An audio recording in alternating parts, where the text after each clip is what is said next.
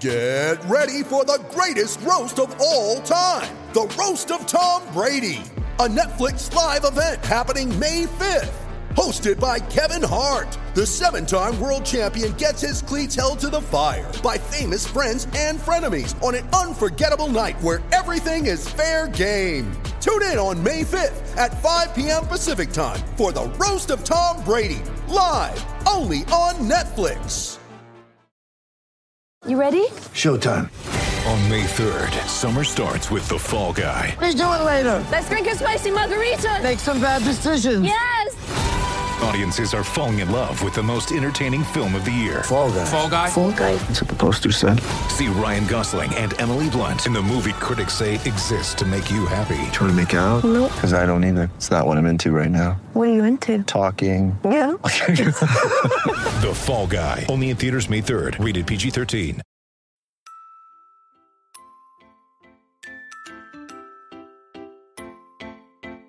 Uh huh. Just feel like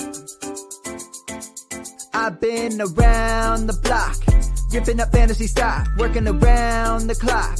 Look at the view from the top. Mm. Researching rookies a lot? No, I just be listening to pods. Yeah, one in particular. I'm just a messenger. Let me just pass on the rock. Uh, Browning, brunning, pruning, pronouncing ain't what he's doing. What he's doing is not losing, but infusing you with new things. And there's Dennis the Bennett.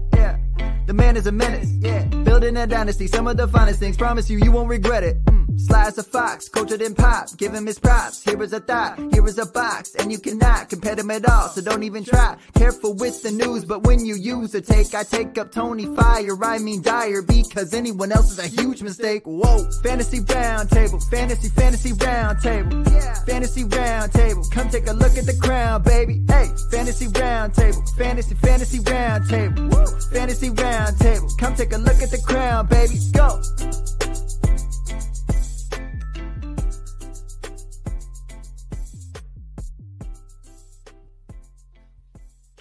What is going on, everybody? It is Friday, November 6th. We got to see the first game of week nine in the books with the Green Bay Packers beating up on the very injured, very COVID ridden 49ers, if we even want to call that uh, a football team with the way things looked yesterday. How are you gentlemen doing tonight or today? I guess it's still technically daytime for you guys. Still technically, I guess, daytime for me here as well. It's whew, it's been a week, guys. It's been a week. I am ready for it to be over with. Yeah, it, it's it has been uh, quite the week. Uh, I'm doing well. You know, I've enjoyed my Friday off of work as usual, working on the honeydew list and uh, keeping her. Do I, I'm doing enough work to keep her off my back. so, you know, I just try to stay one step ahead of her. All I can say is thank God for the Mandalorian because waking up Oh, on Friday haven't mornings watched it yet. a little bit easier when you get to see uh, our hero, little baby Yoda. I have not got to watch it. We didn't even get a chance to talk about what happened at the end of last week's episode, so I cannot. That's what we should do on Thursdays since we have had. We have nothing topics. else. Since we have to sit here and work very hard to stretch it to thirty minutes, thirty minute episode. Yeah, we can do that. Ten minutes on the Mandalorian every week. There we go. Yeah, it's oh man, I can't wait. That's something I need to. I just got to find time to do it this weekend because we got two really good games on today, a bunch of good games on You know tomorrow you as can well. do it? so. You can do it Monday night because there's no way, there's no compelling reason to watch Again, the Damien Harris. and the Jets. I've got I've got Damien Harris going in a couple places. I'm going to be watching that game like a hawk because I know I'm going to need him. Uh, last night, the Packers ended up beating up on the 49ers 31 to 17 for the Packers. Rodgers 28 points, Aaron Jones 12, Davante Adams almost got that 40. I thought he'd get 40. He gets 33. MVS though comes through as well in this one with 19 points. With the way Adams has been playing, is he wide receiver one for you the rest of the season? Yeah, I he's definitely in consideration. Uh, he gets the volume. He's getting uh, in the end zone consistently, which has always been uh, a big part of his game. Uh, I, I think that uh, I wouldn't have any issues putting him up there. I, I think on a weekly basis, you know, there are some people based on matchups that might uh, challenge him, but uh, I think setting him at the the wide receiver one spot and not not having to worry about it is a fairly easy thing to do.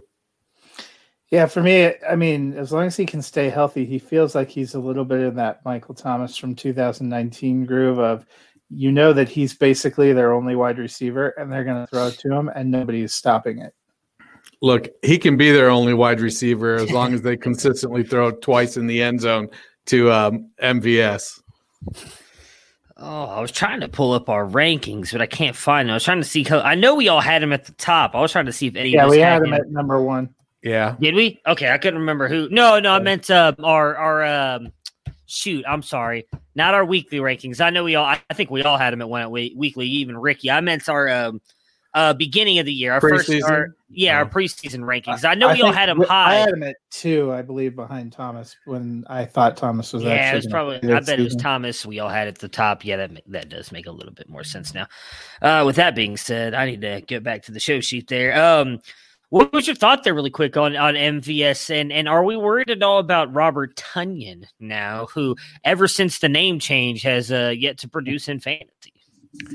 I mean, MVS is kind of, you know, he's he's Will Fuller. I mean, that's what he's kind of becoming. He's gonna they're gonna take a couple deep shots to him. He, he's not getting volume.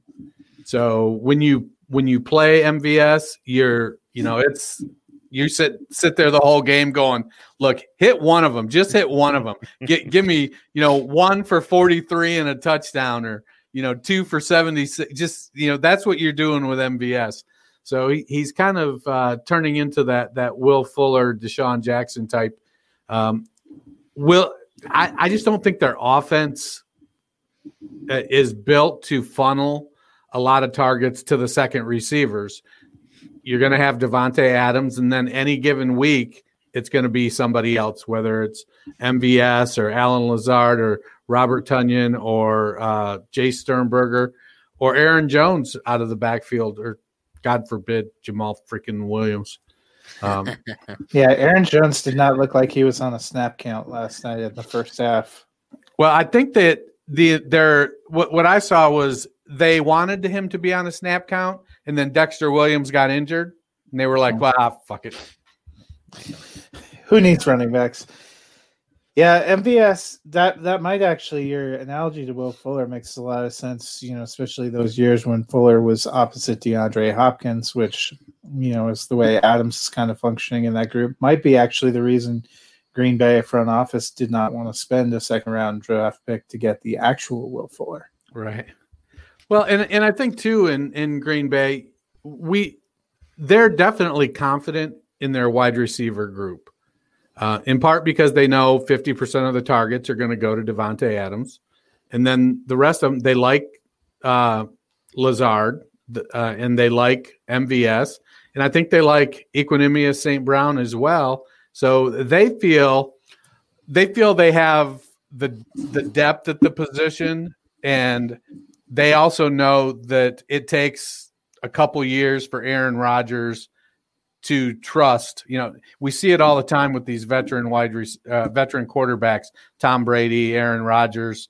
You know, they've got to build that chemistry with a receiver that knows exactly where uh, the throw is going to be. It- that they're both of the same mindset. They're making the same move, and once they so I, I get you know it was a very rich draft for wide receivers, and so I know Green Bay uh, you know, could have used one, but evidenced by the fact that Rodgers has only thrown three touchdowns to first round picks.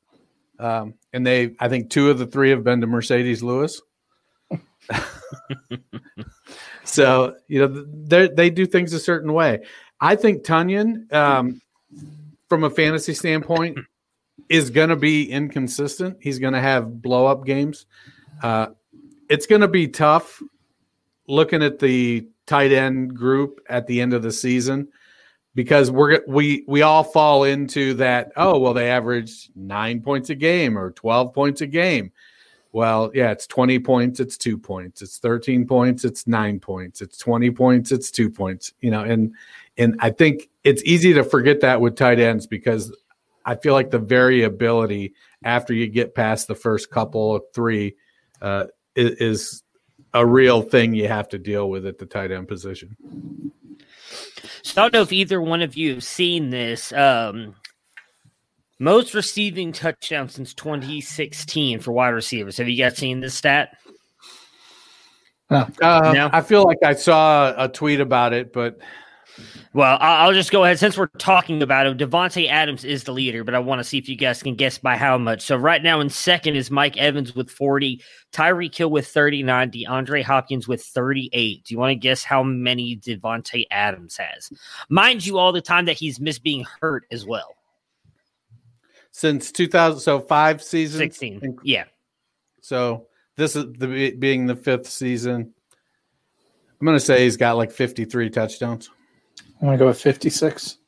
Wow, that was a lot more. It's 48. It's only 48. But I mean it's it's eight more than a guy like Mike Evans, Tyreek Hill at 39 and DeAndre Hopkins 38. I just find it interesting that it's almost and, and maybe it's the injuries, but I feel like we always kind of just pass over Davante Adams. Not, not pass over in fans, just we don't talk about him as much as being as dominant as when we get to guys and we well, we don't I've never talked about Mike Evans being dominant, but DeAndre Hopkins. Uh, we always talk about being a stud. Uh, I mean, Adams did come out yesterday and said that he thinks he is the best wide receiver in the league. And in all honesty, I've been saying that for years. That just his health is the only thing I think that really holds him back. If he could actually stay out there on the field for an entire season, I think it wouldn't even be a question. But for San Francisco side here, with all the injuries and the COVID positive test, uh, we saw Nick Mullens and a bunch of backups out there. Mullens, 11 points, Jerick McKinnon, 15, JaMycal Hasty, 3, Richie James, 33, and Ross Dwelley, 8 points. Uh, are we believing in James moving forward? Was that a production of or was that a product of the injuries last night, or do you think he has a role in this offense? Yeah, he has a role as the wide receiver three in this off this offense. I mean, he's not going to be above Aiyuk or Deebo. Yeah, or probably Bourne. Yeah. Uh, for some reason, they hate Bourne. You know, th- they just they don't give Bourne consistent. They give him consistent snaps, but they won't give him consistent targets. There's y- they they have to be down uh, two or three wide receivers before they're like, all right, I guess we'll throw it to you, and we know you'll catch it and you'll score a touchdown. But uh, I don't know what the deal is with Bourne. Uh, he's like Hollywood Higgins. Yeah. You know, the, the bad thing is there, don't they? And there are like five movies on why you shouldn't hate a person like Bourne. I feel like that's not not a good thing for him. Go ahead, Right. Matt.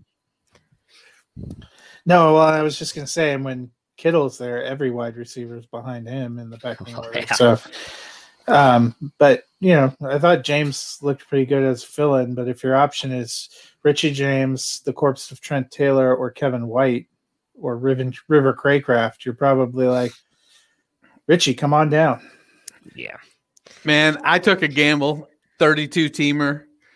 I had Kendrick, I have Kendrick Bourne, and I'm like, man, but I, I've got like a couple buys. I need to start three wide receivers. So I'm looking at him going, okay, am I going Bourne? Uh, am I going Cracraft? Am I going White? Am I going Cracraft? Am I going White? And I fucking went White. At Did least Cracraft would have last got me like, eh, no, no, no stats, but at least Cracraft would have got me like three and a half points. what do you mean? Kevin White was peak Chicago Bears last night. No stats. He was there. he was there. Uh, let's hope that uh the San Francisco 49ers start to turn that around quickly here, but it is Wait, not if you're Nick Mullens, did you see the tweet this morning that they pulled Aiyuk and Trent Williams off the COVID list today? Like Nick Mullens No, but that like, sucks. guys. Yeah. Well, interestingly enough, here uh, Jordan Love just went on the Packers COVID list. I just saw that come across my uh, Twitter timeline there, so that makes things even more interesting for the he asked Packers. Aaron Rodgers a few too many questions last night. Yeah, well, you know, draft pick looking worse and worse by the week. That's for damn sure. Both their draft picks because Dillon wasn't doing much, and then he wiped up Yeah. half their running back room. Yep. All right. Uh, let's see here. What do we? Oh, Friday previews. All right. So we got three and four Broncos versus two and six Falcons. Phillip Lindsay coming in at 22, Melvin Gordon 19, Noah Fant 7, and Albert Okay. I don't, I don't I was going to try it, but I got nothing. Alberto. You know how to say his last name, Matt? Now they they changed the pronunciation. Either the announcers didn't know, or he changed his pronunciation to something that I'm not even going to attempt. King Atlanta's- Albert. Yeah, King Albert. The uh, uh, obviously the Atlanta defense has been uh, very fanly, fantasy friendly and very giving to our fantasy teams, particularly to the tight ends. Is Albert O a good play for you guys in Week Nine, and with him coming in with a consensus ranking of twenty one for us?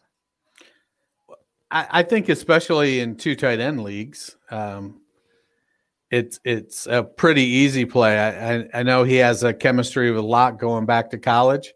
Um, but I think it, it really comes down to what your options are. You're not going to start him over Fant. You know, you're probably you're not going to start him over Higbee. You're not going to start him over Hunter Henry. You know, you're not starting him over Evan Engram. You're gonna have to get pretty far into your rankings, I think, before you go. Well, uh, uh I think I'm gonna. What What do I have? Uh, you know, maybe Trey Burton. You know, I have Burton two spots ahead of him and Logan What's Thomas going on? directly uh, ahead of him. Broncos. So I like it. So I might, uh, I, I could see saying, you know what, I'm going to take the shot on Albert's upside versus Jimmy Graham. Um, you know, Burton is starting, you know, he's the Wildcat quarterback. He gets at least a handoff a game. You know, he's, I don't know, there for some reason, well, maybe it's because all their wide receivers are injured in Indianapolis and they're trying to manufacture shit. But uh, I, I'd probably, uh, you know, I, I think I where I have them ranked in orders 15, 16, 17, it's they're pretty much I would consider them to be in the same tier. So, I mean, he's had five goal line tar- red zone targets uh, in the last two weeks. I actually, I would start him over Evan Engram. Evan Engram hasn't done enough to sell me. I wouldn't start him if I had, the, you know, I would. I didn't have him top ten, but especially I, I am starting him in a couple of places where I'm looking for upside and and I'm in that Jimmy Graham, Evan Engram, Logan Thomas, Malou. Um, I would start him over Trey Burton. I don't really trust Philip. I mean, the moment we feel good about Trey Burton is the moment Mo Alie-Cox rises from the dead and catches catches a touchdown. I'm not. I'm over trying to put my fantasy fate in the hands of Philip Rivers. Yeah. Or Jack Doyle comes in with a seven for 45, two touchdown game. Yeah. I mean, he caught a touchdown last week too. So it's no, no lock. Well, yeah, I think Burton. I think Burton's was a rushing touchdown last week. I don't even think he got the receiving touchdown. Yeah, um, I mean, like I said, we talked about it a little bit yesterday because my my options came down to Jordan Reed, Trey Burton, or Albert O, and you talked me into Albert O yesterday because that yeah, well, it's good you didn't play guy. Jordan Reed. Oh, I know. I had to in oh the Scott God. Fish Bowl because I had nobody uh, else, and yeah, that, that, hurt. But hey, I also had MVS going in Scott Fish Bowl, so I might be able to pull off my third win here finally. So on Atlanta's side, Matt Ryan coming in at 11, Todd Gurley 10, Julio Jones 4, and Hayden Hurst 10. Looks like uh, oh, oof, Riley Ridley. Ridley. I am so sorry, Calvin. Ralphin Riley. Riley so sorry. I should not need to do that to you. Calvin Ridley is tracking to miss here. If he does, who do you think steps up for the Falcons, or is it just going to be Julio and Hurst? Uh, I think I'm the, praying Hurst. I, I, think the last I saw, Ridley is expected to play. No, he's officially questionable. Hasn't logged a single practice, uh, and has a zero projection. Okay.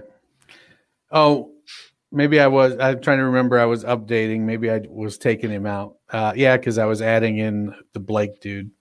Mm-hmm. Uh, so I was taking yeah. Ridley up. Okay, got myself confused there. What was the question again? Uh, who steps up for the Falcons after Julio? You know, I think Hurst is starting to get consistent. Um, you know, we know what their running game is going to do. Gurley's going to get 15 carries for 40 yards. Uh, and probably a touchdown. But three touchdowns. Yeah. yeah. You know, Brian Hill will get a little run. Uh, you know, that that backfield is kind of settled into uh, a groove, for lack of a better term.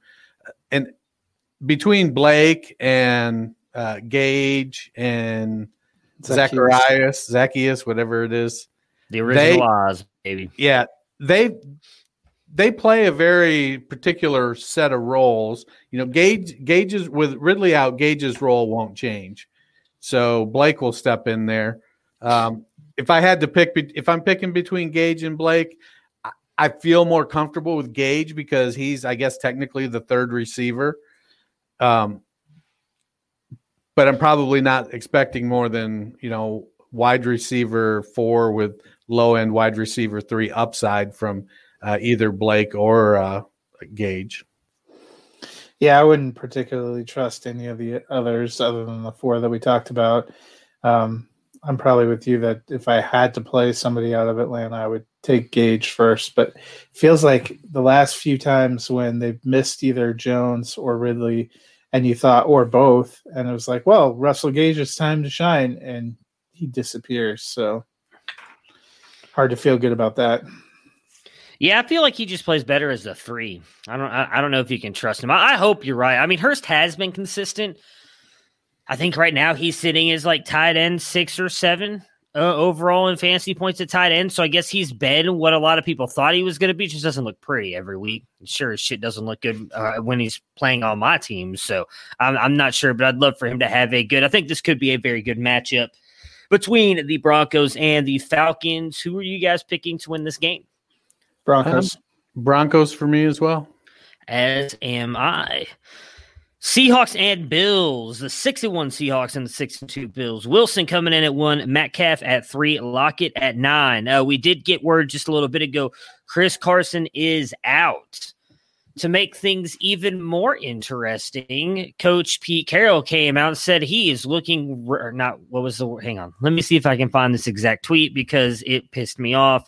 Um, he is not afraid to play Alex Collins this week. So a possible mixture of Alex Collins, DJ Dallas, and I think Travis Homer is still dealing with some kind of injury. What are we expecting from the Seattle Seahawks backfield against a Buffalo Bills defense that is very bad against the run? Uh, DeeJay Dallas and more DJ Dallas. I think much like last week, uh, Dallas will get, you know, somewhere around 15 carries, 16 carries, maybe 20 carries, depending on how the game is going. Um, and then whether it's uh, Homer or uh, Collins, you know, I, I, could see it being, you know, a 65, 25, 10 split, you know, with Collins playing, you know, seven or eight snaps at the most. But DJ Dallas is the guy I'm playing there. Yeah, I thought DJ Dallas looked good last week. Yeah, but with the Seahawks, you you never know. I still I would feel I would feel decent putting him in there if you're looking for like a, a, a flex or maybe a low end RB two. If you're hoping for like two touchdowns and RB one production, that's when eh, Seattle will screw you. Yeah, I have Dallas at RB nineteen, so oh, kind of where I feel like he's coming in at. We got a question in here from I don't, I don't know who this dude. Oh, we actually got another one from Jose. Give me one second, Jose. This is a very important. Damien Harris or DJ Dallas from the Fantasy Football Roundtable. What do you What are you guys thoughts? I have Dallas at 19 and Harris at 21. So no, why you gotta make things more difficult? I need help. I need a win, baby. I would take uh, DeeJay Dallas.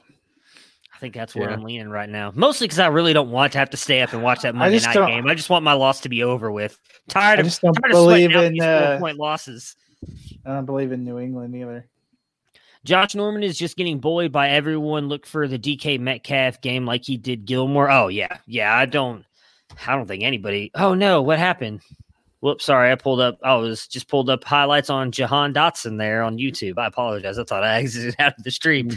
uh, yeah, I, uh, DK is going to have a. Who had it? was it DK last week or was it Tyler Lockett that had the big game? I swear Met, those guys Metcalf, are like. It's going to be a Tyler had forty points last week. The week before, Lockett had fifty-five. Yeah, it's going to be a Tyler Lockett no. game this week. Then I feel like. No, they, remember, is this we, the week that they both have to mix off? in. This is the week that David Moore gets you 40 points. Oh, yeah, those that guys, makes sense. Yeah. Because that happened a couple of weeks ago, too. Like, yeah, Met, Metcalf, Metcalf has been talking about points. more. Metcalf yeah. has been all pumping more up on Twitter this week, too. And it's the David Moore or game, this then. Is, this is the Greg Olsen game. You know? Right.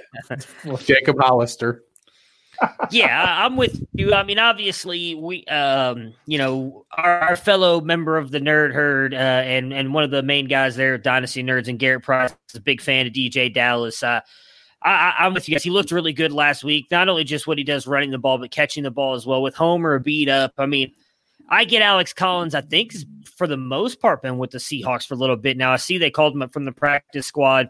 I, I, think you're you're rolling with DJ Dallas here again. Buffalo has been surprisingly not very good against the run, so I think I'd take him. It's just man, the Jets are so bad. It makes me want to go Damien Harris. But I saw they're bringing Sony Michel But- back now. It's Bill Well, Belichick.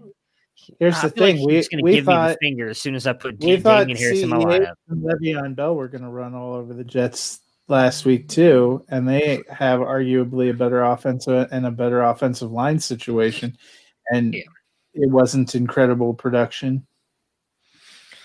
I know, I know. It's just now I got to call them up off my taxi squad, and I got to drop somebody. Look, and- When it ends up being a six-three game on Monday night, you're going to be glad you didn't play anyone from it. I'm probably I'm just not gonna watch it anyways. Like I said, I'm tired of the sweating out four point losses and going to bed at eleven o'clock at night, get up in three hours, all pissed off as I lost again. And on Friday, you're still dragging ass because you haven't recovered. Uh, yeah, it's oof, And just think of how warm your heart will be when you watch back-to-back episodes of The Mandalorian and go to sleep at eight. well, I saw the first episode. I haven't. Did they, did they release two? That's what. That's what. There, you have the first one. You have the one from today, back-to-back episodes. Oh. Well, I saw the first one already. I just Oh, you did? Okay. Yeah, I watched it. Uh, what was it after? I know. Hey, I'm you know sorry, guys. We're, we're we're not talking fantasy football now, but it's the Mandalorian. It's so amazing. We're Yeah, but I talking watched it on. Halloween night. We've yeah. broadcast. We've broadened. We're still Yeah. on fantasy. Yeah, I, I watched it uh, after Halloween last after the Ohio State game. I, we took our kids to that party, and then we came back here and uh, watched. I watched it at like twelve o'clock. That's what said. That ending, that last Oh. like five seconds, I was like, "What?" That's why I've been know. waiting all week, and I completely forgot. Well, that's good. Next Thursday, we, we'll, we'll have our. Now it's good to know what we have planned.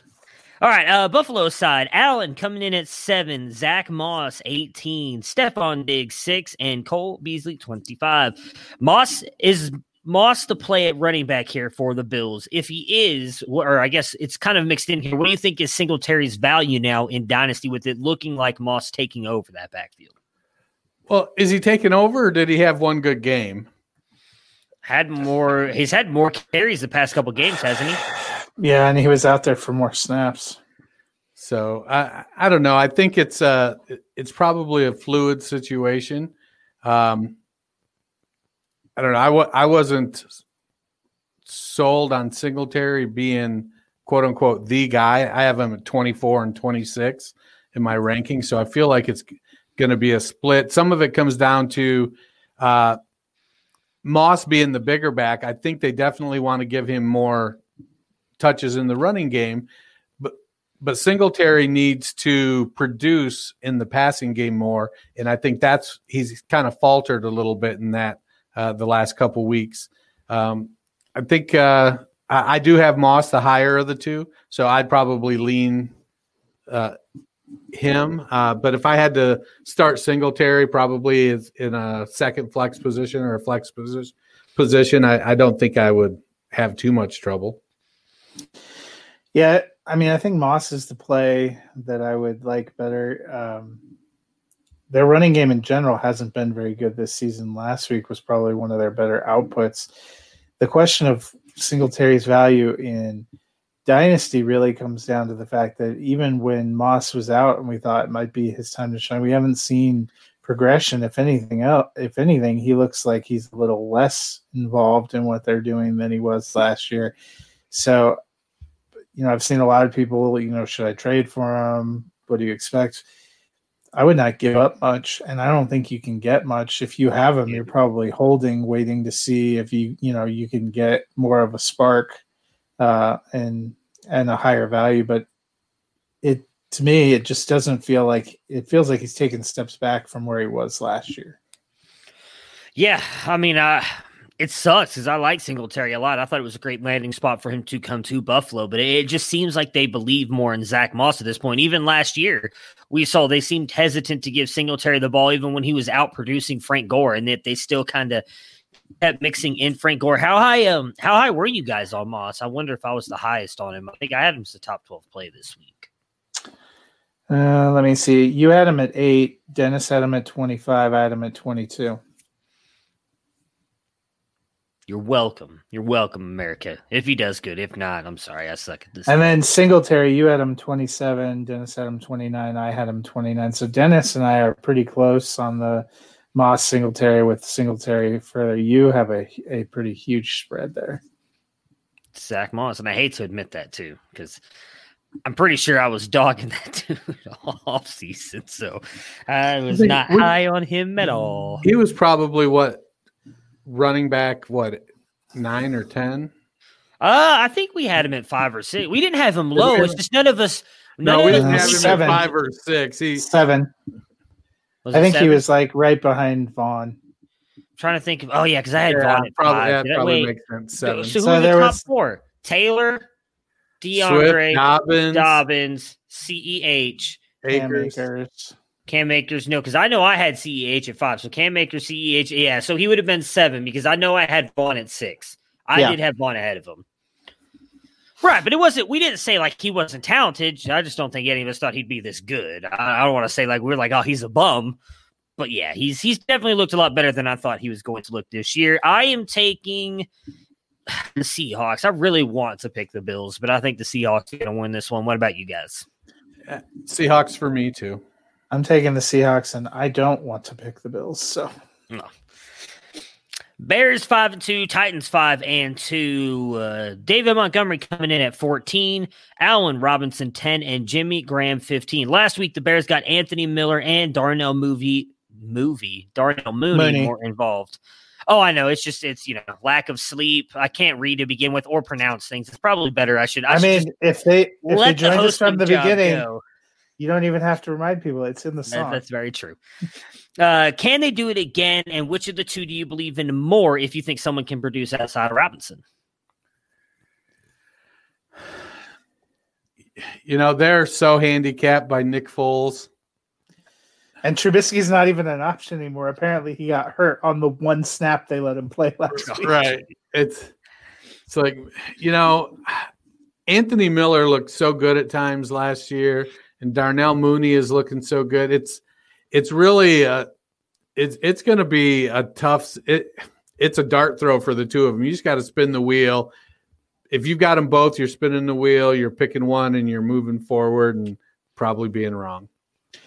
So I think volume is the challenge to believe that they can get either of them involved consistently. I was sort of shocked last week when you had all three receivers doing pretty well, but it feels like with Foles, he tends to target Mooney more. I mean, we saw even in that horrific game against the Rams, he threw interceptions because he thought five foot nine Mooney was a better better red zone target than Allen Robinson. So that's the one that feels like he's trying to target more, but I'm kind of in the in the same boat as Dennis. It's a dart throw. I don't know that you're seeing enough volume to feel good about anyone else getting.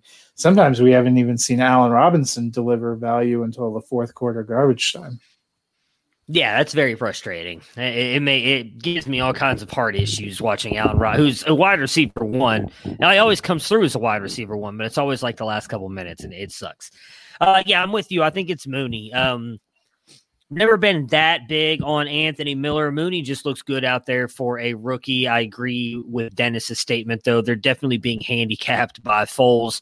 Uh, but this is definitely the defense to capitalize against. We've seen the Titans can be beat in the passing game. A lot of those guys uh, just seem to not be able to keep up with the wide receivers. And Darnell Mooney, I think, is definitely the fastest player out of those three. I kind of think he's going to have a big game. Not, I shouldn't say a game, a big play at least. I think he scores a long touchdown this week. On the Titans side, Tannehill coming in at 12, Henry 4, AJ Brown 12, Corey Davis 35, and Jonnu Smith 6. Matt and myself talked about this on Monday's pod. Corey Davis has had at least 11 points in each of the games he has played. So why are we all so low on him coming in with the consensus rating? And I- I will say I just went and looked, and um, you're 32. Dennis is 24. I was 29. Ricky didn't rank him. That's why he dropped so far. god damn it ricky Yeah, Ricky. I mean, for me, it's the Bears defense. I, I still think he's going to put up points. I mean, I hate to say it because I've never been a Corey Davis believer. I think he's going to get you probably 11 points since he's been doing it all season long. But this Bears defense is very good. And that's kind of the thing that I think limits his upside here because A.J. Brown just does not seem to be able to be covered by anybody when he's out there. I can't quit Jonnu Smith, and I feel like that's probably the best matchup against the Bears as well as in that tight end spot. So for me, I think it's more of an AJ Brown, Jonnu Smith Henry game, which is going to drop Davis down. But of course, Davis is going to get you like three catches for 40 yards and a touchdown in there and just magically move over that 11, 11 point mark and make your day if you end up starting him. So that, that's kind of why I ranked him low. I will admit, because of what he's looked like, and we talked about on Monday, when he's not playing a defense like the Bears, he will actually be higher in my rankings. I do feel like it's just we've seen Corey Davis be enigmatic for so long. If you think the comparison to De- DeVante Parker is probably apt, because Parker had to do it for like 10 weeks before we finally begrudgingly admitted he was having a decent season. It just, Davis has dropped himself so low. I'm in a 16 team league where you start one running back, three receivers, and a flex. So receivers are even more valuable and hard to come by. And uh, somebody inquired about Corey Davis. The guy said I'd want a, a low end first for him because it was a team that's close to first place, and they're like, "Oh, he's nowhere near worth that much." But then you're looking at him, and he that it was him that was like, "Hey, he's, he's scored at least 11 points every time he's played." And I went and looked, and I'm like, he's you know been 15, 18. He's had a couple games over 20. It feels too like it's been a quiet production, and it's a guy that we just have been burned by so many times. It feels like it's hard to trust.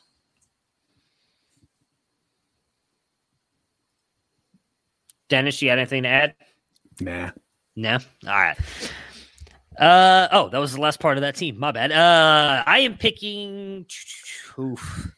I am gonna take the Bears. Who are you guys taking? Tennessee for me. I'm taking Corey Davis's. All right.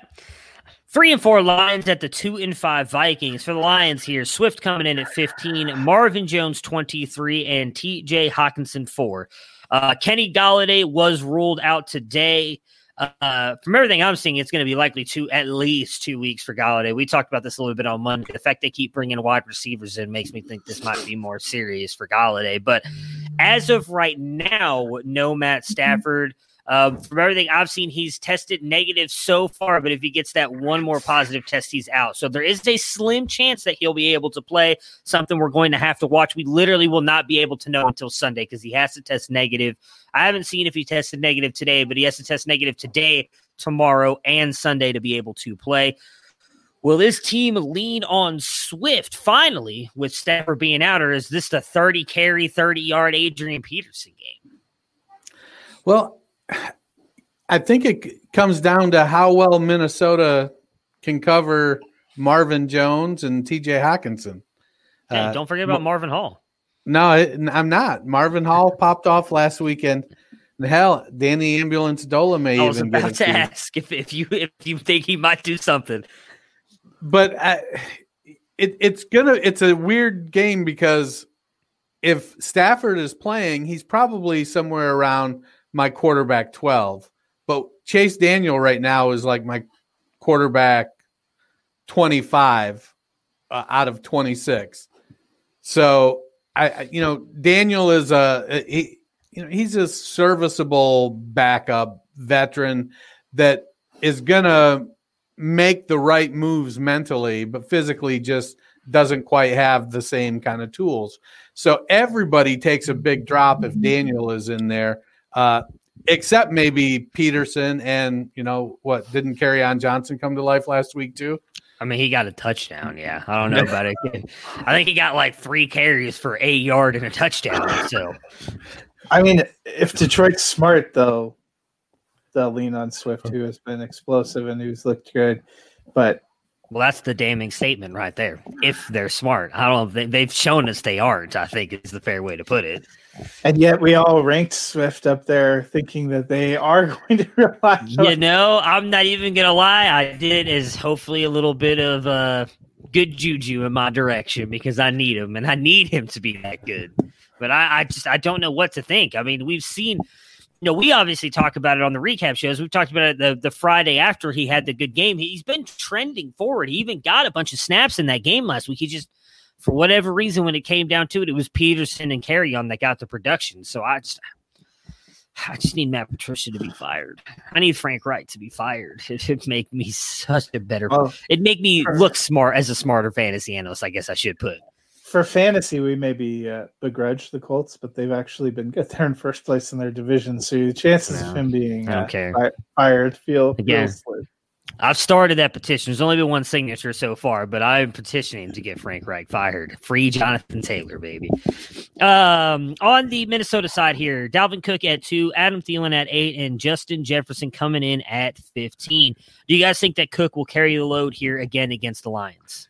Well, before we move in, move into that, uh, I think freeing Jonathan Taylor, all it requires is him to hit the goddamn hole. Well, maybe he also needs to get the carry. Jordan Wilkins sucks. I feel guys. like Come that on. was a line that we should clip and tag Michael Scott's. That's what she said right afterward. I mean, he's he's he's missed. He he's like he has showing we, Trent yeah. Richardson tendencies. Oh, so don't far. compare him to Trent Richardson. It's Not rookie. comparing He's a rookie. He's a rookie. Yeah. Don't don't put that on him. Don't don't you put that on Jonathan Taylor.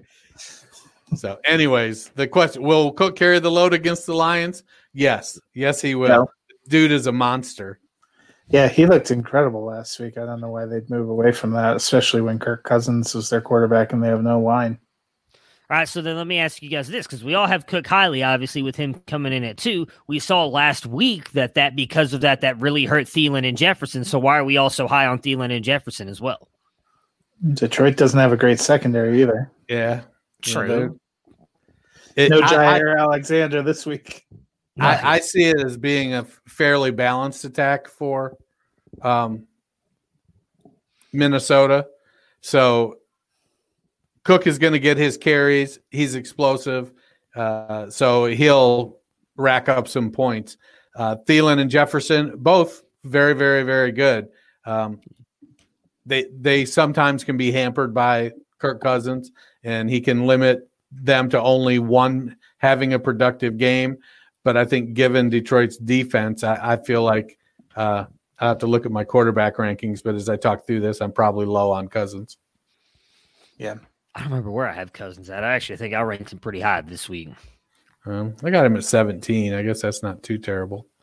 Let's see. Probably wouldn't have him up. really Uh, consensus, we had him at 15. You had him at 14. I had Matt. 14. Dennis Yeah. had him at 18. Not much I had higher. him at 15. Um, So we were all in the same range. QB two. Uh yeah, I mean I expect both of them to have a good game. I guess I yeah, Dalvin Cook's gonna eat. I- I don't care. I'm not playing him this week now, so I guess it doesn't matter. I played against him last week, and motherfucker had to have a great game. Um, I am taking the Detroit Lions to win this game. Though, who are you guys picking? I'm taking Minnesota. I am taking the Lions. Five and two Colts versus the five and two Ravens. We've got Lamar Jackson coming in at eight, Dobbins 16, Edwards 30, Marquise Hollywood Brown 29, and Mark Andrews 3. Dobbins and Edwards produced big last week. Does that continue here against Indianapolis? I, I don't think you know Indianapolis has a pretty good defense, and uh, it'll come down to big plays. Uh, who can make an explosive play out of that backfield? If I had to put my money on Dobbins or Edwards making an explosive play, uh, I'm going to go with Dobbins, and Dobbins will likely get the majority of the passing game work out of the backfield as well. So I I I would temper my expectations on Edwards, uh, but I like Dobbins. Uh, I think he'll have a, a decent game. Yeah, I mean the thing is they played a tough defense last week too with Pittsburgh. Pittsburgh's got a pretty good front, and both guys were still able to thrive. Dobbins went over hundred yards. I'm with Dennis that I would bet more on Dobbins than Edwards as well, but I think that Baltimore's offense has not been very good as a passing offense this year for whatever reason. We've seen Lamar have a little less of a connection with. Sorry. Excuse Yeah, me. there you go. Excuse me. Yeah, you got, you got that sucks caught in your throat. I hope it came I out. I did all the time. Um, yeah, especially when Lamar Jackson's sub, the, the subject. I just think they've been better when they've been able to run, and clearly, once you removed Mark Ingram from the equation, they have actually looked like they're. You know, we worried for a while at the beginning of the season that their rush offense wasn't very good either. When Ingram came out of the equation, nothing against him. It just maybe he wasn't fitting what they were doing as well as these other two guys. Because as soon as he's come out, we've seen closer to the kind of rush production that we saw last year. Not quite at that level, but uh, you know, and Dobbins looks like he's getting more and more involved. Your theory about him picking up more after the bye week seems to be holding true. He looked really explosive last week, and I think that they're going to need that to win against another solid team. Yeah, so I have Dobbins up at 15 this week. I, I do think that they're going to rely on him. Um, the only thing that scares me is is maybe the the squeaky wheel gets the oil. How was how's that saying go? I forgot. Squeaky wheel gets the grease. Grease, whatever, oil grease, same difference. Uh, with Marquise uh, Hollywood Brown coming out talking about how he's a soldier, not a soldier, a soldier, and uh, he needs the ball more. And them talking about forcing the ball to more. I wonder if they will try passing the ball a little bit more. Uh, but Dobbins has looked great uh, last week. I thought he's looked really, actually great all season long. Now getting the carry, I think he can do uh, some work here against the Colts. So I believe in Dobbins having a good game this week. On Indianapolis side, we've got Taylor at 20 and Trey Burton at 19. I'll just ask you two because my answer is a fat no. Do we trust Taylor or Frank Reich to get the get uh get them back on track this week? When I say them, I mean Jonathan Taylor. Well, how's Taylor's injury status? He's been a little bit. They've up. said he's fully Said healthy. he's good to go. They uh, so because we talked about that on Monday. They said that he supposedly had the ankle injury Sunday, which led to the Wilkins and all that stuff. I think it was Wednesday. Uh, reports came out that he's good to go. He's back to being fully healthy. So take that Yeah. for what you will. So we're what going into week nine.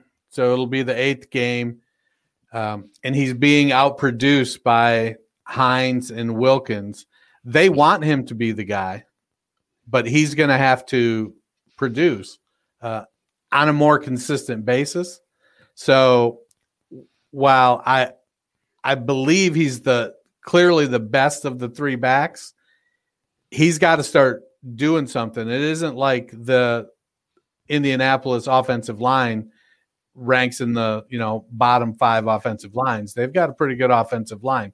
Philip Rivers is what Philip Rivers is, um, but Taylor has to has to produce, and until he can produce, they're going to be more tempted to oh we're going to give you a blow. Let's put Wilkins in for a series, or well come on out, we'll put Hines in on third down, whatnot, change of pace kind of stuff.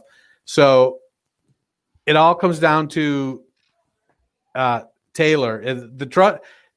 I I don't think the play calls change for Reich whether Taylor or you know Wilkins and uh, and Hines they do have a little bit of a more specialty role, but the the intent of the play calling doesn't necessarily change uh, with the running backs in Indianapolis.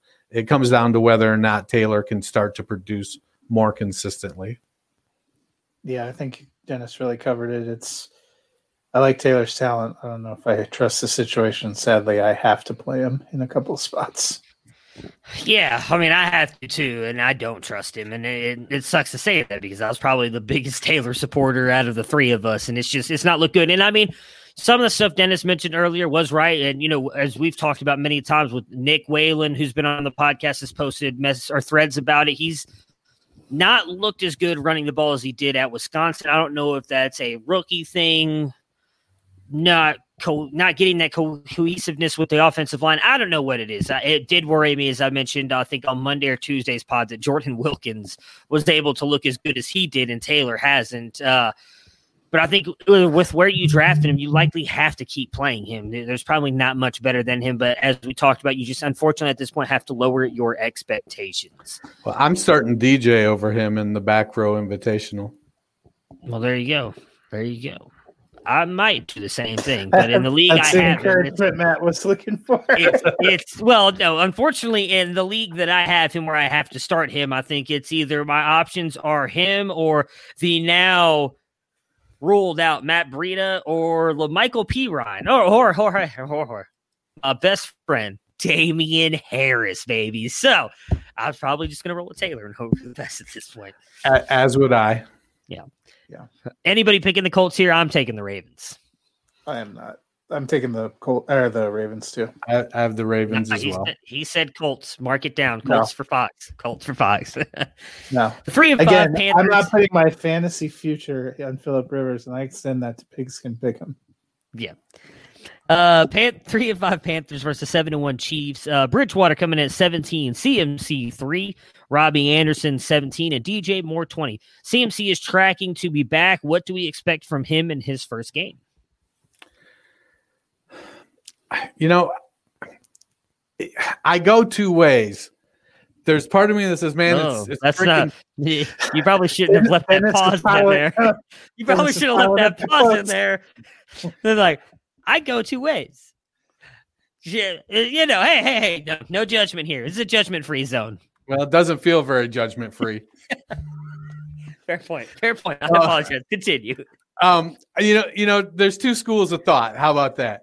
CMC is a bona fide stud, and he could come in and they, they be rightfully restored to his 95% role. On the other hand, Mike Davis has performed really, really, really, really well. Like he absorbed that role, took it, and delivered the goods. So I'm not expecting a 50 50 split, but I could see a 75 25 70 30 versus the old 95 5 kind of split. Um, I think with a high ankle sprain coming back, you know, they've given him lots of time and they've been afforded the luxury of uh, not having the pressure to win and having somebody step into that role that has performed really, really well. So if I I'm not sitting him for you know virtually anybody, there's probably only three or four guys that I if I had to play only one running back that I, I might start over him. Maybe not even that many. Kamara and Cook. That's about Yeah. it. Pretty close. Uh, but I, I think that to be surprised, uh, I actually have Conner and Robinson over him too. Um, just because I think I'm leaning more towards they're going to give him a pretty good workload, but they're not just going to stuff Mike uh, uh, Davis in a box and they're, they're going to reward him a little bit as well. Yeah, I think we've seen the the Chiefs defense isn't bad, but people have been able to run on them, and that was before Chris Jones got removed from the equation because of COVID. So uh, I I would expect uh, if you're thinking you're going to get peak CMC from last year when he was at a whole other level, you'll probably be disappointed. But if you're thinking you're going to get RB one production, I would expect that that's where we're going to be. Yeah, yeah, I think he's going to be an RB one. I'll be interested to see how much more Mike Davis uh, plays into this because I, I do think while he was great early, he's kind of seemed to struggle here the past couple games. So I wonder if, if CMC comes on and does look like the guy that uh, he was beforehand, because it does seem like they've waited for him to be fully healthy before he came back. To uh, there was talk that he could Yeah, have been because they said four ago. to six four to six weeks, and he missed seven. Yeah, I, I feel like they were waiting for him to be fully healthy. So I'm wondering if maybe we don't see my like. I guess if if you guys had to cap how comfortable you'd feel if you had, say, you don't own CMC and you've got Mike Davis and you need a flex spot, and we're we're dropping down into that. Let's go, Damien Harris. Um, well, Matt Breida's out, so in that range, probably I think we all had Harris right around the 30 range, right? So in that range, how comfortable would you feel playing Mike Davis over some of those guys like Harris, who does have, for the most part, we believe, a starting role this week? I I would probably I'm starting Harris over Davis because of the expected volume. Yeah, I would be too. I'm not really. I don't think I was that high. I'm not trying to see where we had. So Mike had Davis, you had him 32. 46. Dennis had him 36. I had him 51. Okay, so we were we were all fairly low on him. So what? Uh, well, I would guess it'd be the same thing for like it. What about a Gus Edwards, a Le'Veon Bell? Those are both guys that are kind of in that same role, right? So I'd take Bell over him. Um, Edwards is kind of a toss up for me. Yeah, I I, I actually have uh, Davis five spots ahead of Edwards, but I have Bell up at 22. I I expect Bell to be productive. Yeah, think I've Carolina's not very good against the run. I feel like I've got Bell very low um, compared to probably you guys. Uh, for for KC here, Mahomes at two, CEH thirteen, Kelce at one, and Tyreek Hill at five. Oh, man. The Panthers are um, another very friendly matchup here uh, against the run, but they've been fairly giving in the past, as well as we saw Julio Jones torch them last Thursday night. Um, what are you expecting to see from the CEH and Bell combo here? RB one and RB an RB one and an RB two is how I have them ranked. Yeah, I think that's certainly possible. We saw a couple of weeks ago that the Chiefs would be happy to run all over people if they could. Um, and, you know, take it easy on some of these games where they should win fairly handily, and I think we I could see that so. again. I'm going up against Tyreek Hill in a must-win matchup. I'd love if this was one of those this is like three-point games right now. I, Well, no, I, I, I, I feel like so I, I have CEH at nine and Bell at 22. Yeah. So I, I feel like they're going to both be very productive in this game. Um, I, if if Kansas uh, Kansas City, if uh, Carolina doesn't hit some big plays with Robbie Anderson or DJ Moore, um, or, or Christian McCaffrey, I, I think they, you know, they're just they're clearly not as good a team, and so if they can't produce points with their offense, and Kansas City can grind out first downs with Edwards-Helaire, and Bell, uh, I, I think that it could be a surprisingly low scoring game. Um, So kind of like the Jets game for the most part last week. Like it wasn't up until what they they kind of pulled away toward the end of that third quarter, fourth quarters. It was a like was it I think seven twenty one or something like that to nine for a lot of that game. Like it was it was a close game for a while. yeah. Yeah, and it was a fa- it was a rush. We thought it was going to be a rush friendly matchup matchup last week, and Mahomes threw for 300 yards and five touchdowns. So anything could happen. I just feel like this is the Carolina offense that made us think that Josh Jacobs was going to be RB one for the season. So Very true. Uh, I am picking KC. I imagine both of you are as well. yes, Correct.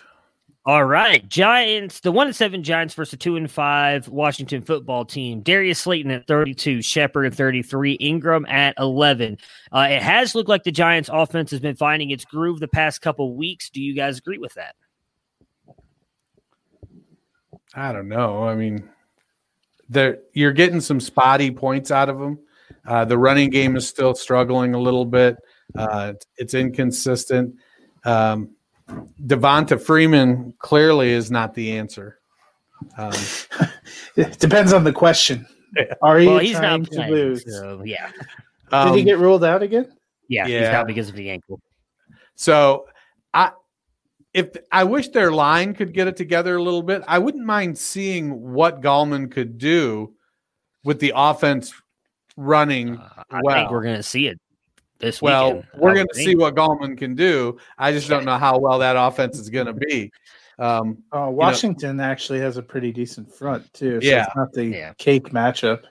I, I think they're a little susceptible to the run. Uh, they have a super strong pass rush, um, but I don't know. You know, Sh- Shepard and Slayton both have developed a really nice chemistry with Jones. As long Jones Jones has surprisingly poor pocket awareness, maybe not surprisingly, but the dude gets hit a lot and cause fumbles the ball, uh, makes bad throws because of the pressure.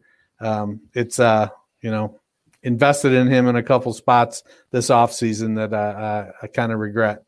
Um, and with uh, Golden Tate being out, you know, it's uh, it, that it could go either way. You know, I don't know. I'm just, I think I'm just jaded against Garrett. Did they rule Golden Tate out because of discipline? Yeah, yeah, yeah. Because I They saw s- he was, mentioned he was playing uh, Mc, uh, McLaurin as the, on the scout team today. Yeah, they were saying something about they're going to assess his role on the team moving forward or something like that. Yeah, I'm I'm avoiding all Giants if possible. I mean, it's just yeah. Because you know who else that, would like but- to see the Giants' offensive line come together and step up? Joe Judge, Jason Garrett, Daniel Jones. Yeah. Probably any fan left in the Meadowlands. Uh, on the Washington football team here, we've got Gibson at 12 and McLaurin at 13. Uh, not I me, really not much to talk about here fantasy wise. We both trust those guys. So I guess the real question comes down to do you guys think Washington can win this game and climb back into the race into the horrible NFC East? Yes. looking at the show sheet, I'm going to say yes, we do. Uh, As do well, I. mean, That's who I picked as well. So the Giants had their one win against Washington, but it wasn't because they played very well. It was because kind of that uh, terrible late turnover. If Kyle Allen's not great, but he's looked a little bit better the last few weeks, I think they'll get their win. Speaking of a team that got their first win against one they're playing this week, the Fumble for Fields Bowl here. One and six Texans versus the one and six Jaguars. Watson coming in at five. You like that? Just came up with that right off the top of my head. Uh, Duke Johnson. I'm not sorry, Duke Johnson. David Johnson at 11. Will Fuller at 14, and Brandin Cooks 30. Uh, he, as I mentioned, Houston's only win came against the Jags. Are we're expecting a good day here from the Houston offense again in their possible second win. Luton, baby. Jake Luton. Ah, man, I might actually pick the Jags. I hear a lot of good things about Luton, unfortunately. Or not unfortunately, I'm sorry. Who should I start at my RB2? Zeke, Gibson, Justin Jackson, or CEH? Still Zeke for me. Yeah, yeah, it hurts me to say that, but still Zeke. Uh, I think I, act- uh, I actually have uh, CEH uh, over Zeke. I have Zeke at 13 this week. I have Zeke at 13 too, but I have CEH at 15 or Yeah. 14, one of those two. So I'd go Zeke. Fox there would go Zeke. Dennis would go CEH. You know, I don't know if it, you know the fumble for Fields Bowl. It's all one sided. I, I I see. I, I got to be honest. I don't see a scenario, uh, a realistic scenario where Houston is drafting Justin Fields. No. Oh yeah, Maybe maybe they, they- can't. I forgot about that. I forgot Well, I they mean, don't they- have like any pick for the sixth round or something like that because of Bill O'Brien. Well, I I completely mean- forgot about that. They, the, the the scenario Dolphins would, probably wouldn't take him either. the scenario No, yeah, would yeah. be a trade of Desha- uh, Deshaun Watson, and I, I can't imagine they're trading Deshaun Watson. Um, well, hey, I don't know. Miami might be doing that. Did you hear the reason they supposedly said they put two out on the field was to evaluate him? Like, what you mean evaluate him? You took him as a fifth player overall in the draft. You mean evaluate him? It's the dumbest thing I've ever heard. And I like Brian Flores. Um, All right, Jay. No, sorry. Go ahead. Yeah, I mean, I doubt the Texans are going to take this softly after Watt and Watson came out this week and both said they have no intention of being part of a rebuild and they're playing to win. I mean, I don't blame either one of them, but guys, you're rebuilding. You don't have the roster to compete. On Jacksonville's side, James Robinson at six, DJ Chark at 22. Uh, Chark has been a guy, I mean, Dennis, me and you were both high on him coming into the year. Do you think that uh, Luton or Luton or Lutton, however you say it, do you think uh, he can kind of revive DJ Chark's fantasy value here in the second half? uh, is he going to play the second half, or is he just playing this week? Um, I I would think Minshew's done. I mean, we heard the talk a couple weeks ago. They were thinking about benching him. I, I think this was. But when uh, you find out he's been injured for three weeks, do they cut him a little bit of slack? I don't think his play would. It wasn't great, but it wasn't horrific. And to find out he broke his hand on October 11th, and they didn't figure it out, and they left him out there for a couple weeks, saying, "Hey, you don't have a lot of pop on your ball." Well, gee, I wonder why. He broke his friggin' thumb.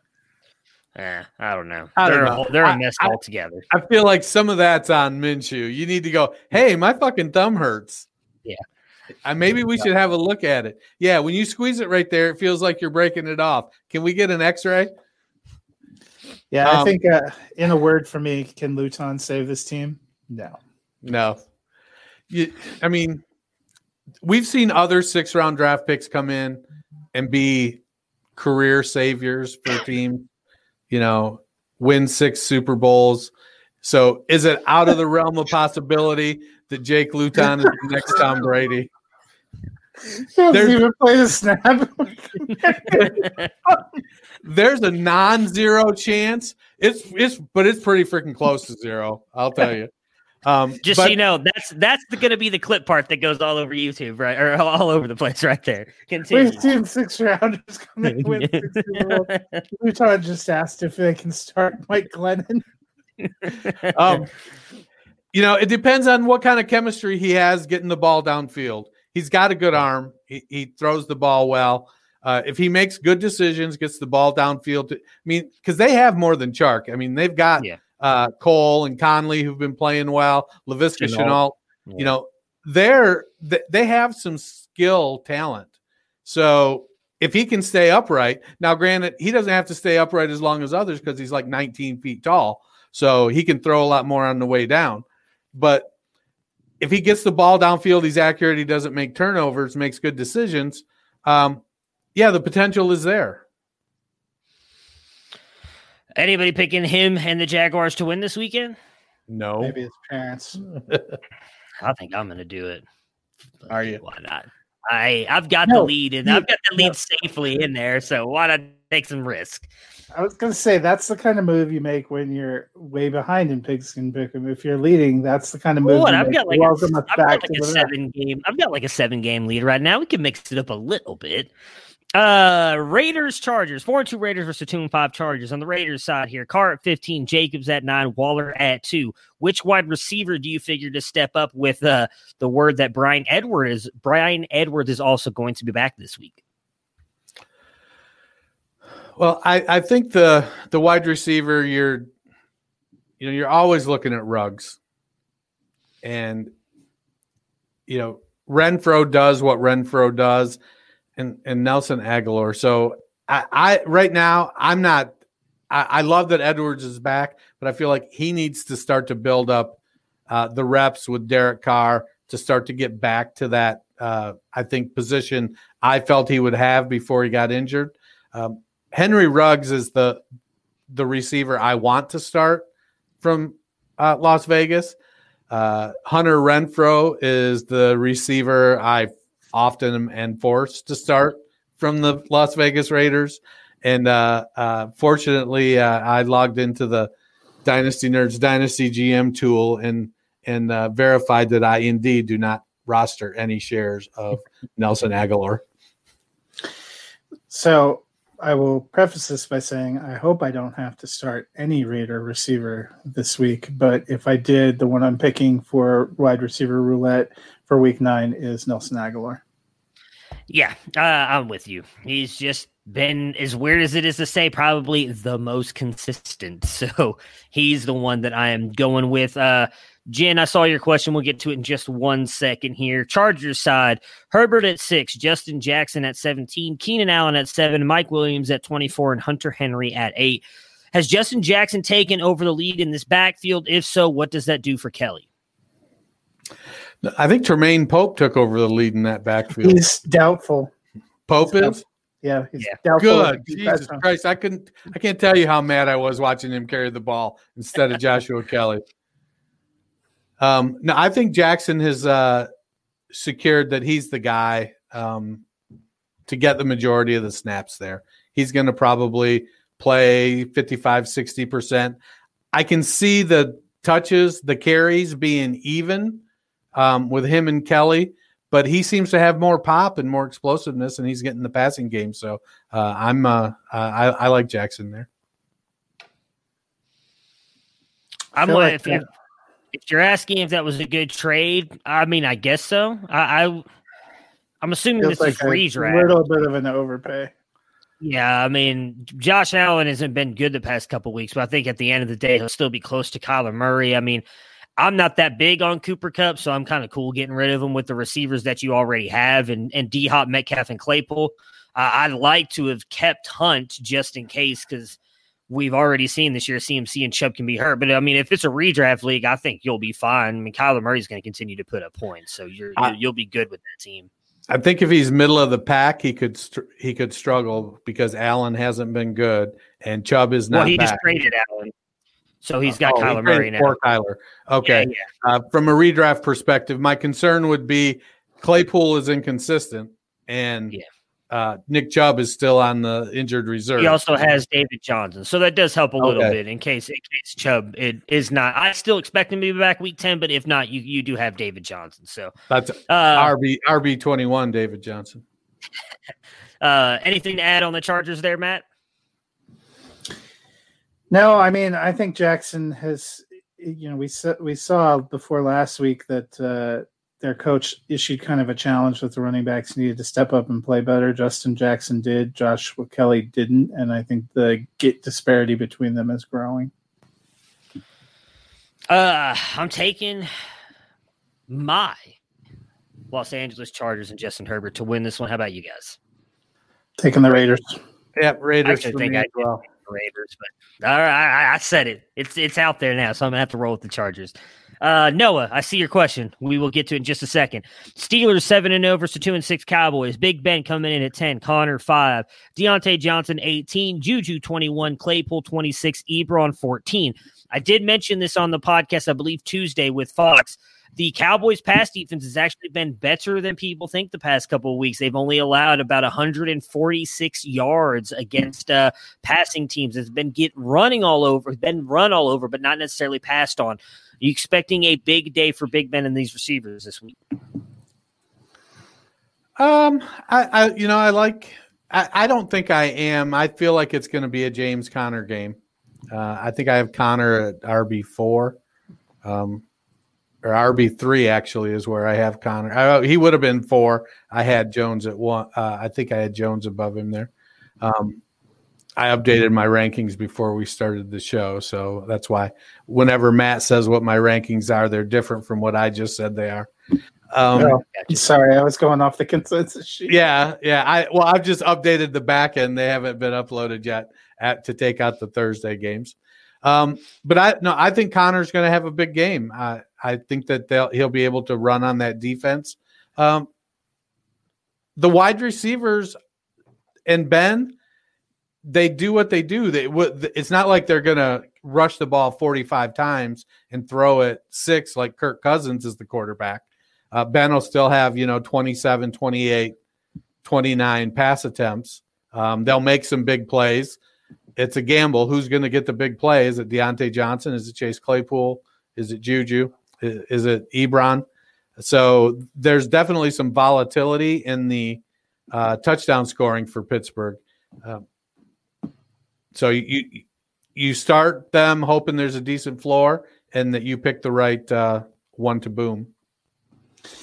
Yeah, I mean, I think they could have a good game, but I thought you brought up a good point that if Dallas is not really scoring much of anything, it's not like Pittsburgh will have to leave their foot on the gas. You know, if they score 28 points in the first half, they might just cruise with Conner, or, you know, it could be worse. You know, if you're up huge, maybe you put Benny Snell out there because you don't want to risk as a potentially coming up 8 0 team any of your good players getting hurt.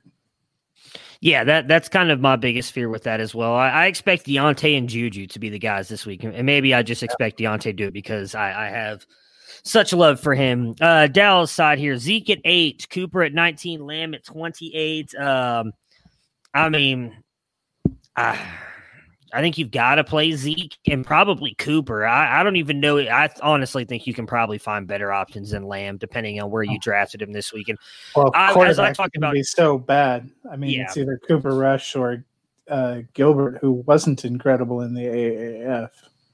Yeah, I'm. I'm just if I can, I'm avoiding all all Cowboys. I think you, with where you draft Zeke, you have to play him and hope for the best. This is a tough matchup, and and yeah, Cooper Rush is not going to help him any. Uh, anybody picking the Cowboys? Nope. Yeah. Uh, for that question, yeah, I'm about to get to it. Okay. So James Robinson, DeAndre Swift, Antonio Gibson, Damien Harris, Keenan Allen, Hopkins, Jefferson, Claypool, Moore, Antonio Brown. Pick two wide receivers, two running backs, and two flex spots. Uh, anybody? What, what do we win? What do we win if if uh, what do we get if he wins?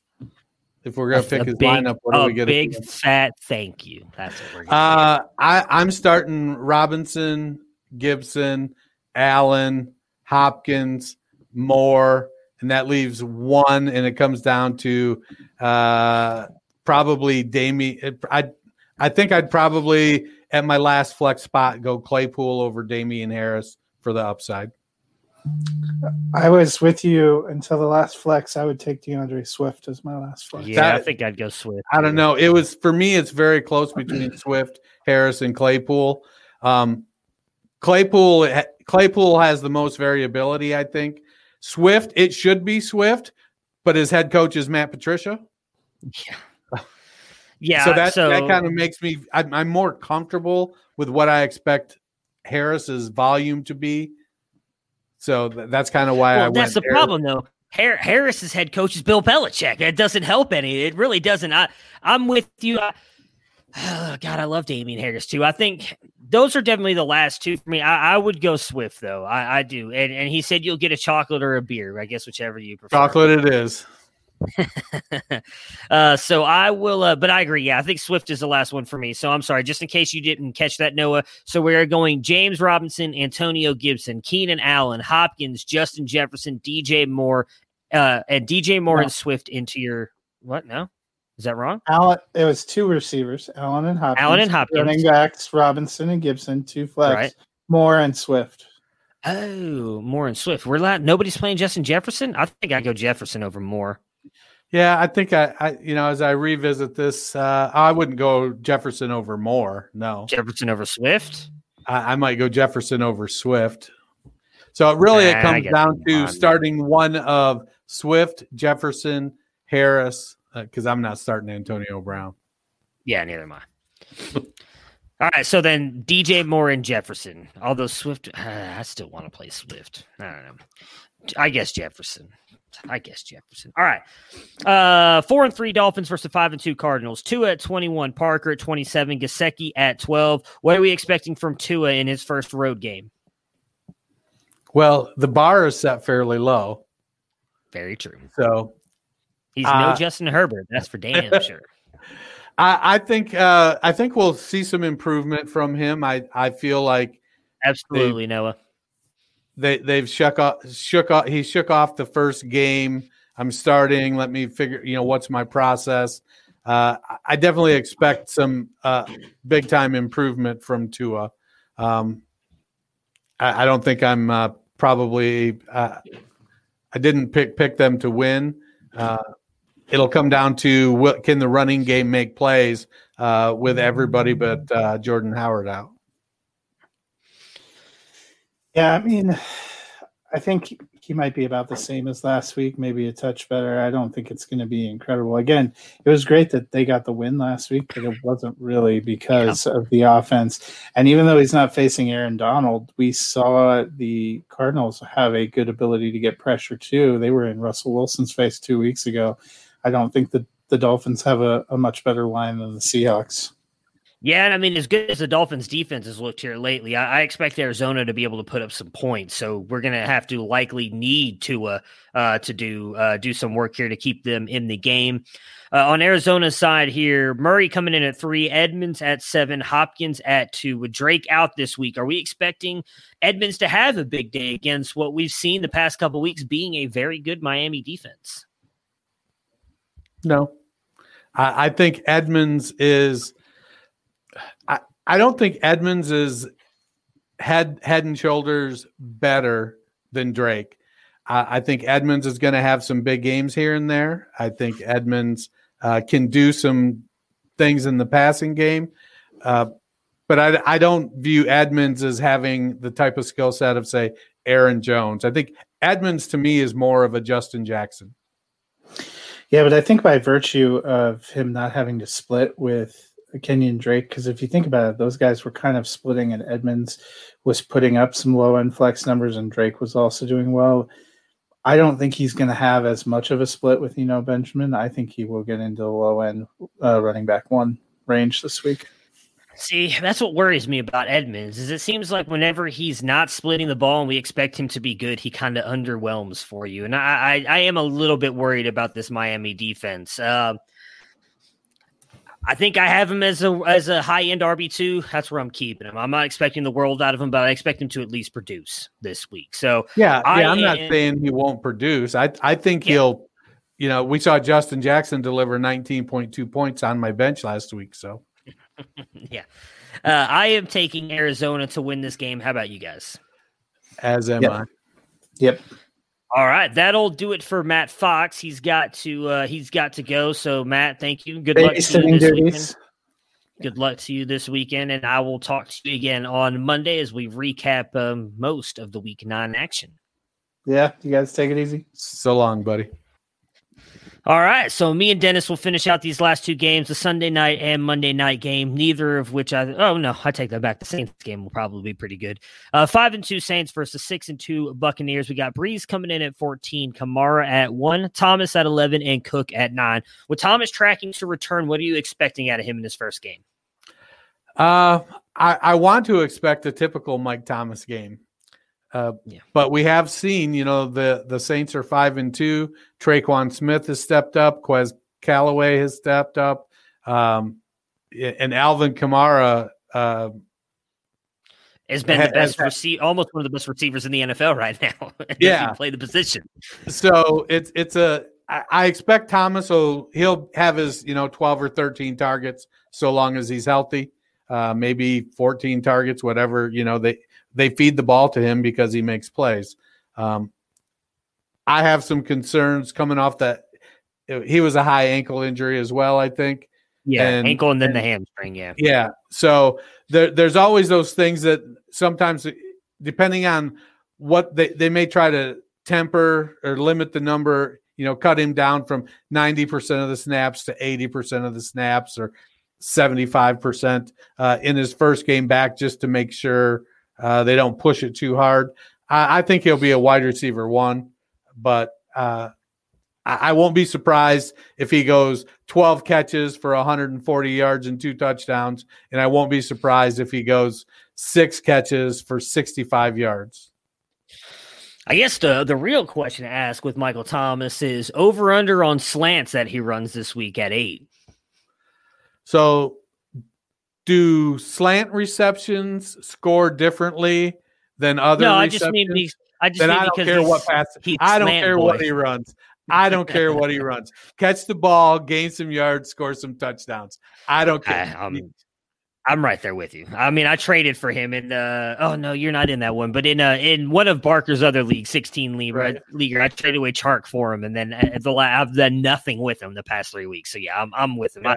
I, I'm hoping he has a, a good game here. I Uh, traded on- for him in in my uh, Dynasty Nerds trade calculator, Dynasty trade calculator, worst to first league. I traded for him, so I'm I'm waiting. I I'm two and five, and uh, in my estimation, strongly in playoff contention. Um, Yeah. But getting Mike Thomas back this week is going to definitely be helpful. Oh yeah, no. See, at least you're in contention. I think because of the way my team has played, I'm like three and five or something like that right now. So still have a shot to make the playoffs, but I, I need Michael Uh, Thomas badly. That's where I am, three Uh, and five, not two and five. Gotcha. Um, for Tampa Bay here, Brady at nine, Ronald Jones at 25, Leonard Fournette at 21, Evans at 16, AB at 34, Gronk at five. Now, we got news uh, after we did our ranks now that Chris Godwin is going to play. That came out earlier today. So, what are you expecting from AB now with Godwin coming back? And where do you think you'd factor Godwin into your rankings knowing he's going to play? Funny you should ask. Um, I Because I, didn't actually- rank him. And I get I Matt's didn't- not here. He ranked him at Yeah. 17, I should say. So he did rank Godwin. I did not. I added Godwin in, and I put Godwin up at ten. Okay. Um, I feel like he's going to slide back into. Uh, he's going to do what he does. A- Antonio Brown is. He's going to be working on the uh, uh, Scotty Miller, Justin Watson snaps. That's where Antonio Brown snaps are coming from. Yeah. Um, I think it's it's Evans and Godwin, and then once we see where uh, Antonio Brown fits in, if Antonio Brown fits in, then maybe there's, you know, then we're then we start wrestling with the three of them like we do with Pittsburgh. Um, uh, I'm not I'm not on the Antonio Brown. Yeah, Train. neither am I. So. I mean, neither me and me and Matt were both talking about that. Uh, the news broke, I think, right as we were either doing the Monday or Tuesday podcast. I, I'm with you. I don't, especially now that Godwin's back. Like a lot of the talk was, oh, start AB this week because he's going to be in that slot role. I do think they find a way to get him the ball at least a little bit because it does seem like Brady wanted him to be on this team. But I'm I'm with you. I'm not big on AB. I think I'd probably have Godwin in at 13. Looking at my ranks right now, I'm trying to see who I had. Yeah, I mean, I've got him so probably right in there with McLaurin, Evans, and Brown right now. I, I I'd probably swing him right in there. Um, yeah, I'm.